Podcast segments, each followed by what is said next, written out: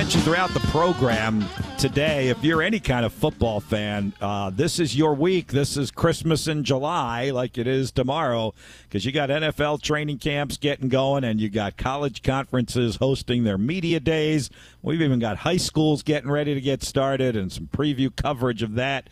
Our buddies Lane and Sean at CBS 6 starting to churn those out as well. So, with that as a backdrop, we are headed to Charlotte for the ACC football kickoff that is now three days Tuesday, Wednesday, and Thursday. It begins tomorrow with Georgia Tech, Louisville, Miami, and Syracuse, the first four up. And our guy, Matt Josephs, host of Border to Border, is literally on his way to Charlotte as we speak, and hopefully he will come in loud and clear here. He certainly will the next couple of days when he takes three to six from ACC uh, media days down there in Charlotte. Matt, good afternoon. Hope you had a great vacation while you were gone. Uh, I did, Bob. I'm uh, just about to get on I-85 South, so uh, straight shot to uh, Charlotte from here. It sure is. It's one of the more boring rides out there, so hopefully it'll it'll stay boring for you. You won't have any issues, and you'll get there with plenty of time to spare and to get ready um, for tomorrow. All right, um, give us a little bit of an idea of what we're going to hear from you over the next two to three days of all these conversations, because every team's bringing their coach and at least right three players for each school, right? Yeah, there's uh, three players and a coach. Uh, I have my schedule. You'll be happy to know, Bob. Uh, my first guest tomorrow is one Dino Babers. Uh, I always put Syracuse number one, especially for a day like tomorrow. Although Miami could have also been on my list. I do have a Miami player, but I am speaking to quite a few players on the Syracuse contingent. That's great. Uh, Dino Babers, head coach of Syracuse, uh, with their three players. I'm looking real quick. They're bringing uh, tight end, quarterback, and linebackers. You got well representation there for Syracuse tomorrow. Our buddy Caesar would love for you to get somebody from the U if you could potentially do that tomorrow. What do you make of this three days now for the ACC, Matt? They've broken it up with four teams tomorrow and then five on Wednesday, including our two schools, and then five more on Thursday. Well, I mean, I think it's uh, you know we we all scoff at the SEC. What are they? That's like a whole week.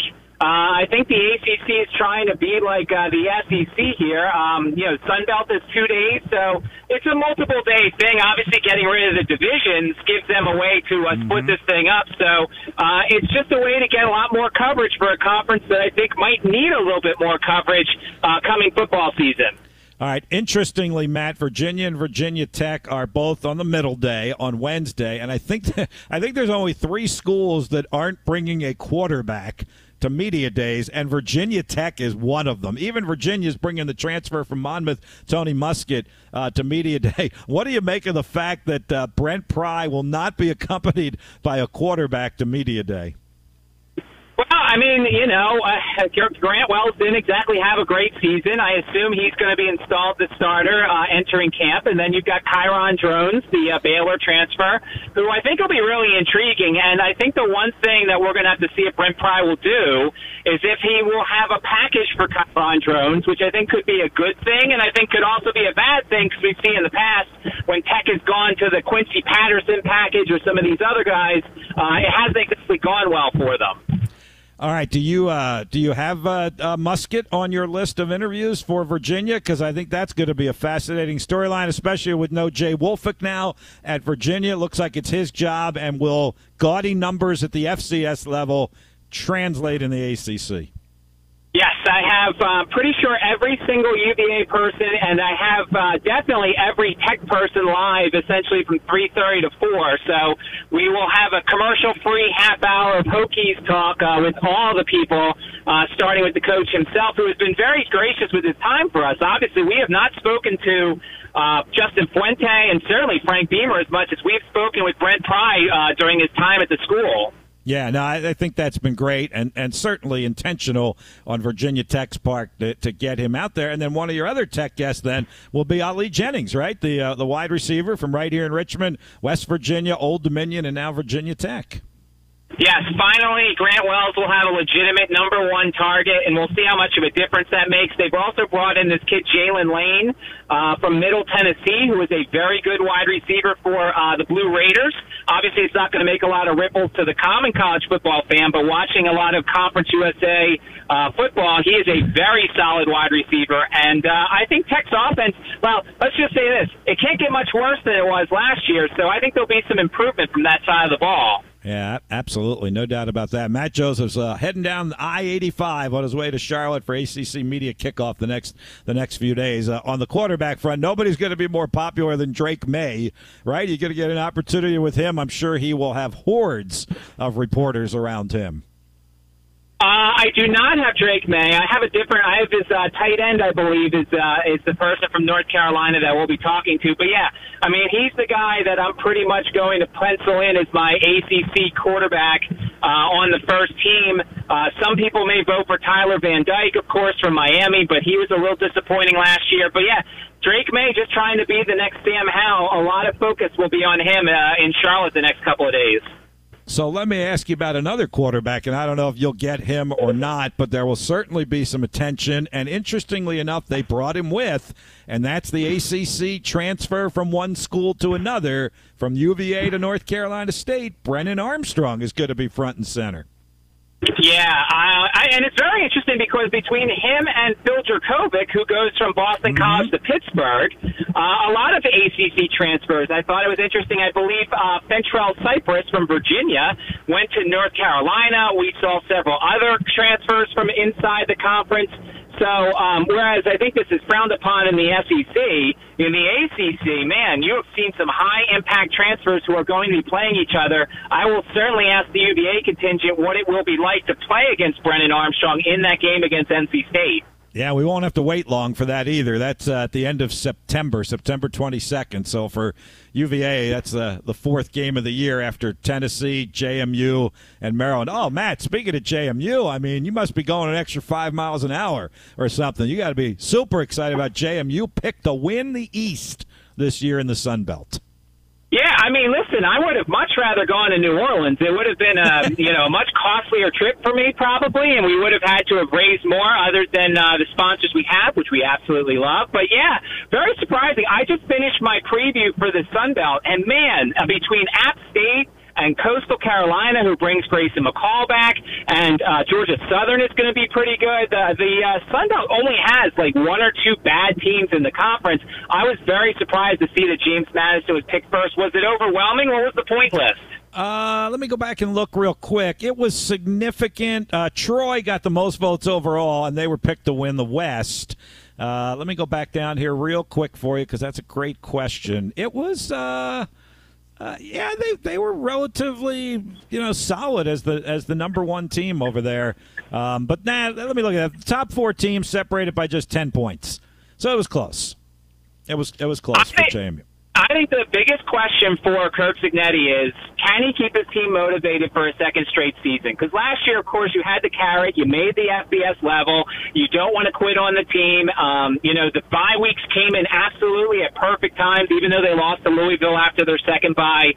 Can he keep this team motivated a second straight season without a Sun Belt championship game appearance, without a bowl game? I think that's going to test him the most this year. Yeah, uh, although I think they've done a great job of grabbing onto what they can win, which is the East, and I think they made a big deal, obviously, out of it last year, and I think they'll make just as much of a big deal out of it this year. And I guess there's a, a little bit of a scenario where they could get a bowl game if there aren't enough teams that qualify for a bowl and their record is is good enough. I, I think he'll have them motivated. He's done a great job, and I think this is another feather in their cap to be the preseason uh, favorite. As we said, the coaches weren't going to make the same mistake they made last year when they had him what sixth, right in the in the East, and now they got him number one after winning. So, all right. Anyway, back to the ACC so that you don't wind up getting lost and going to New Orleans instead of instead of going to to, to uh, Charlotte. From a team perspective, Matt, um, where does Clemson stand in all of this for your from your perspective? Florida State, I think, is is certainly on a resurgence, and and who else? Uh, I mean, I think that's your top tier right there. I think Clemson's, uh, you know, it, that game is going to be huge, and I think it, it's at the end of September, so it's one of the earliest conference games, and I believe it's in Death Valley, which is a big difference for them. But I mean, Florida State. Look, last year we had so many questions about the Seminoles, and then all of a sudden in that first game, they go down to uh, to Louisiana and they beat LSU, and we're like, wow, maybe we should take these guys seriously. This year, they get them in Florida. It's at a neutral site, but of course we know it won't be that neutral. Um, it's in week two. Uh, I think that'll be something that tells us was last year a flash in the pan, or is this year going to be another great year? So Florida State is slowly getting back to that team that we saw when we watched uh, the U uh, 30 for 30s, and it was all big bad Florida State. Uh, Clemson's going to certainly have something to say about it, but I think Florida State is that team to watch for, especially week two when they play LSU. Can they get the sweep of the technically quote unquote home and home? And then that ACC showdown with Clemson uh, at Death Valley, you're right about that, is actually September 23rd. So the Virginia NC State game is a Friday night game because that's September 22nd. Florida State Clemson is September 23rd, and that one is uh, is in Death Valley. Are you going to get a chance to talk to your old good old buddy Dave Clawson there from Wake Forest? I know you love interviewing Coach Clawson. I actually believe, if I remember from my list, I'm getting his quarterback. Um, and it's look, it's never that I have a problem with Dave Clawson, and you would agree with me, Bob, that he is a particularly interesting guy to interview. I have done very good interviews with him. Ask one bad question, and then that's it. Like it's downhill from there. But until that bad question, he's great. So no, I don't have him. The only other coaches I have besides Tech and UVA are Dino Babers tomorrow, and they gave me Jeff Hafley from uh, Boston College. So I'll have to come up with some good stuff for him. Um, but yeah, I, I, the, you know, obviously, look with the North Carolina stations here, with um, the Florida stations here, we don't get everybody that we want. Um, but hopefully, we'll catch up with some of our friends at the ACC network. Uh, Alberto Riveron, the former NFL official, is the director of officiating for the ACC, and uh, we're hoping to schedule him for tomorrow. By the way, did you know that Chick Fil A is not sponsoring the Kickoff Classic anymore? It's actually the Aflac Kickoff Classic, and we're hoping to have our good friend uh, Gary Stokan on tomorrow to talk about that and the change there. Um, so that's some interesting things, uh, some sidebars that we'll have besides the players and coaches. Wow, what's on the media menu if Chick Fil A is not there? My goodness, Matt, what are you getting? So last year they had some brief Bojangles interludes, um, and I'm a guy who has not had a lot of Bojangles in my life, um, so that was uh, interesting. Um, but yeah, usually uh, the best part of the interview is uh, when I'm done with Gary. He usually drops a, a free uh, chicken sandwich in my lap. He gives me a card for uh, Chick Fil A. So I don't know if that'll be the case this year. They still sponsor the Peach Bowl, but they do not sponsor the opening kickoff game, which I believe next year or in two years. Uh, Virginia will be in playing Tennessee, I want to think, and uh, Syracuse will also be in that game as well in the coming years. Well, Virginia and Tennessee are this year too, right? That's the the first game this season is Virginia and Tennessee in uh, Nashville as a matter of fact. Um, well, look, if you if you pass my good buddy Dave Clawson in the hallway, just tap him on the shoulder and tell him I said hello, and, and, and that'll that'll certainly suffice. Um, well, we will tell him that we appreciate what he did for Kobie Turner as well. Absolutely, there you go. That that is your local connection uh, for sure. No doubt, no doubt about that. Kobie Turner now with the Rams, the one year at Wake and the four years before that at Richmond. All right, finish up with you, Matt, uh, with the guy who's going to start this whole thing off tomorrow. What do you expect out of Jim Phillips on several several fronts. Um, you know, where the ACC, the health of the ACC and football in general, where it may be going, expansion, realignment, and then, of course, his unfortunate situation in this whole Northwestern uh, mess where his name has been included in uh, one of the lawsuits against them. So Jim Phillips usually gives about a 20, 25 minute opening speech. Uh, he is a big rah-rah guy. He will tell us about all the championships they won in the Olympic sports. He will give us all the positives of the TV contract and the grant of rights and everything. And um, uh, he will certainly, uh, from what I could tell, he will briefly say one thing about the Northwestern thing and then not take any more questions on that.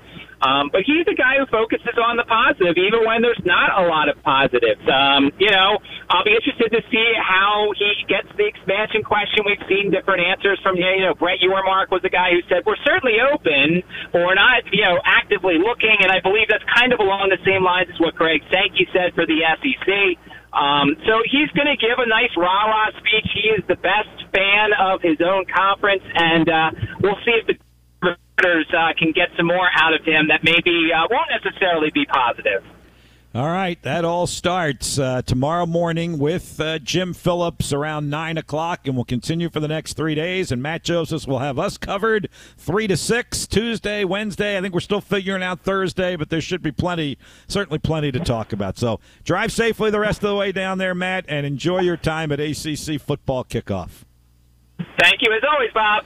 There goes Matt Josephs driving down the road, heading to Charlotte, North Carolina. Look forward to hearing from him beginning at 3 o'clock uh, tomorrow afternoon. And as he mentioned, he will have the full contingent of our Virginia guys. So from UVA, that's head coach Tony Elliott, plus Chico Bennett, defensive end, Perry Ellis, uh, Perry Jones, the running back, and Tony Muskett, the transfer quarterback. And then Virginia Tech, along with Coach Pry, Josh Fuga, uh, Nick Gallo, the tight end, and Ali Jennings from right here in Richmond, who we mentioned the transfer most recently from uh, Old Dominion. Of course, that's game one, Virginia Tech and ODU, while Virginia gets Tennessee in that kickoff opener just, uh, what, about six weeks from our college football season.